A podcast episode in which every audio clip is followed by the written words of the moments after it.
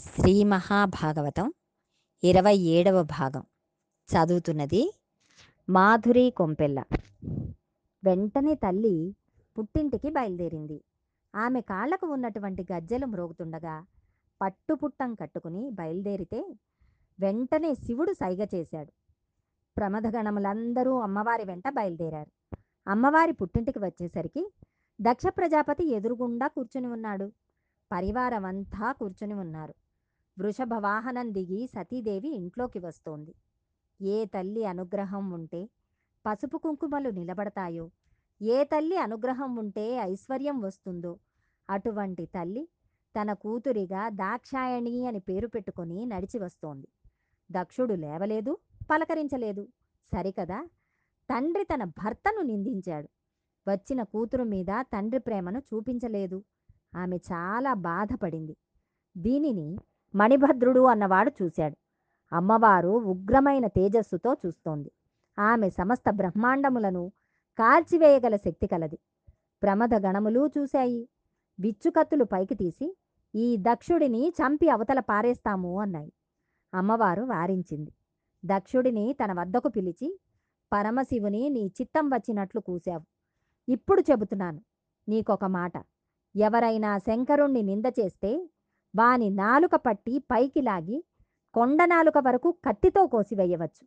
అలా నీకు చేయడానికి అధికారం లేని పక్షంలో ఉత్తర క్షణం శివనింద ఎక్కడ జరిగిందో అక్కడ శివ్ చెవులు మూసుకుని బయటకు వెళ్ళిపోయి ప్రాయశ్చిత్తంగా ఆ రోజు అన్నం తినడం మానివేయాలి. నువ్వు దుర్మార్గుడివి దుష్టాత్ముడివి అందుకే శంకరుణ్ణి నింద చేశావు. నేను ఇవాళ ఒక నిర్ణయం తీసుకున్నాను. ఇక ముందు నేను ఎప్పుడైనా పరమ పవిత్రుడైన శంకరుని సాన్నిధ్యంలో కూర్చుని ఉంటే దాక్షాయణి అని పిలుస్తారు. దుర్మార్గుడవైన నీ కుమార్తెగా పిలిపించుకోవడానికి నేను ఇష్టపడను. అందుకని నేను ఈ శరీరమును వదిలిపెట్టేసి అగ్నిహోత్రంలో కలిసిపోతాను అని పద్మాసనం వేసుకుని కూర్చుని ప్రాణాపాన వ్యాన వాయువులను నాభిస్థానమునందు నిలబెట్టింది. ఆ పైన ఉదాన వాయువును హృదయం మీద నుంచి పైకి తీసుకువచ్చి కనుబొమల మధ్యలో నిలబెట్టి ఇంద్రియములు అన్నింటిలోంచి అనిలము అనే అగ్నిని ప్రేరేపణ చేసి ఆ యోగాగ్ని అందు శరీరమును దగ్ధం చేసి బూడిద కుప్పై కింద పడిపోయింది. సభలో ఒక్కసారి హాహాకారములు మిన్నుముట్టాయి. ప్రమదగణములకు ఎక్కడ్లేని కోపం వచ్చి కత్తులు తీసి దక్షుడి మీద పడ్డారు. భృగుడికి చాలా సంతోషం కలిగింది. వెంటనే హోమం చేసి అందులోంచి రుభులు అనబడే దేవతలను సృష్టించి రుద్రగణములను తరిమి కొట్టించాడు. ఈ విషయములను నారదుడు వెళ్ళి శంకరునకు చెప్పాడు. ఆయన ప్రశాంతంగా ధ్యానమగ్నుడై కూర్చుని ఉన్నాడు. శంకరునకు ఎక్కడలేని కోపం వచ్చేసింది. ఇంత శాంతమూర్తి రుద్రుడైపోయాడు. ఒక్కసారి లేచాడు. పెద్ద వికటాట్టహాసం చేశాడు. ఆ నవ్వుకి బ్రహ్మాండములు కదిలిపోయాయి. మెరిసిపోతున్న జటనొకదాన్ని ఊడపెరికి నేలకేసి కొట్టాడు. ఒక్కసారి అందులోంచి ఒక పెద్ద శరీరం పుట్టింది. ఆ శరీరమును చూసేటప్పటికే హడలిపోయారు అందరూ. వీరభద్రావతారం ఉద్వేగంతో ఒక్కసారి దూకి శంకరుని పాదములకి నమస్కరించి బయలుదేరాడు. బయలుదేరే ముందు పరమశివుడికి ప్రదక్షిణం చేసి తండ్రి నాకు ఏమి ఆనతి? అని అడిగాడు. సతీదేవి శరీరమును విడిచిపెట్టింది. దక్షయజ్ఞమును ధ్వంసం చెయ్యి అన్నాడు శంకరుడు. వీరభద్రుడు ఒక పెద్ద శూలం పట్టుకు బయలుదేరాడు. ఆయనతో ప్రమథగణములన్నీ వచ్చేస్తున్నాయి. ఆ శబ్దమును యాగంలో ఉన్నవాళ్ళు విన్నారు. దక్ష ప్రజాపతి భార్య ఉపద్రవం వచ్చేసింది అనుకుంది. వీరభద్రుడు రుద్రగణములతో కలిసి యజ్ఞమంటపములన్నింటినీ పడగొట్టేశాడు. పిమ్మట నందీశ్వరుడు భృగు దగ్గరకు వెళ్ళాడు. ఆనాడు సభలో శంకరనింద జరుగుతుంటే కళ్ళు ఎగరవేసిన వాడివి నీవే కదా? ఇప్పుడు దానికి తగిన శిక్ష అనుభవిస్తావు అని గడ్డం కింద ఎడమ చేయి వేసి పట్టుకుని ముంజకాయను బొటనవేలు పెట్టి పైకెత్తేసినట్టు బొటనవేలుతో రెండు కనుగుడ్లు ఉత్తరించేశాడు. అప్పుడు భృగుడి కళ్ళు ఊడి కింద పడిపోయాయి. పూష అనే సూర్యుడు ఉన్నాడు. ఏమయ్యా నువ్వు శంకర నింద జరుగుతుంటే పెద్దగా నోరు తెరచి నవ్వావు?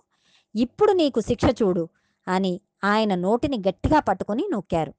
రెండు దవడలు తెరిచి పళ్ళు పీకేశారు. ఆఖరున వీరభద్రుడు దక్ష ప్రజాపతి దగ్గరకు వెళ్ళాడు. ఆయనను క్రింద పారేసి గుండెల మీద ఎక్కి కూర్చుని కత్తితో కంఠమును కోసేశాడు. కంఠం తెగలేదు. ఆశ్చర్యపోయాడు. దక్షుని శరీరమంతా మంత్రపూరితమైపోయి ఉంది. ఎలా త్రుంచాలా అని ఆలోచించాడు. ఈ దుర్మార్గుడు శివనింద చేసినందుకు యజ్ఞపశువు శరీరమును ఎలా తుంచేస్తానో అలా తుంచేస్తాను అని గుండెల మీద కుడికాలు వేసి తొక్కిపట్టి తోటకూర కాడను తిప్పేసినట్టు కంఠమును తిప్పేసి ఊడబెరికి దానిని తీసుకువెళ్ళి యజ్ఞంలో వెలుగుతున్న అగ్నిహోత్రంలో పారవేశాడు. ఆ శిరస్సు యజ్ఞంలో కాలిపోయింది. తలలేని మొండెం ఉండిపోయింది. అక్కడ వాళ్ళని రక్షించిన వాడు లేడు. శివనింద ఎంత ప్రమాదకరమో భగవంతుని యందు భేదదృష్టి ఎంత ప్రమాదకరమో వ్యాసుల వారు జాతికి భిక్ష పెట్టి చెబుతున్నారు.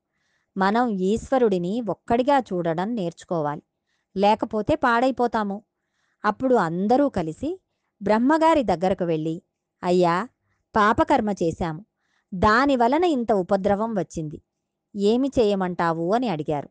అప్పుడు బ్రహ్మగారు పరమేశ్వరుడికి యజ్ఞంలో హవిస్సులు లేకుండా యజ్ఞం చేశారా? ఎందుకు ఆ యజ్ఞం? మీకు ఒక్కటే మార్గం ఉంది. మీరు ఎవరి పట్ల తప్పు చేశారో వాని దగ్గరకు వెళ్ళి కాళ్ళ మీద పడిపోండి. ఎన్ని తప్పులు చేసినా ఆయన కాళ్ళ మీద పడిపోతే మరల రక్షిస్తాడు అని సలహా చెప్పాడు. అప్పుడు వాళ్ళు మాతో నీవు కూడా రావలసింది అని ప్రార్థించారు.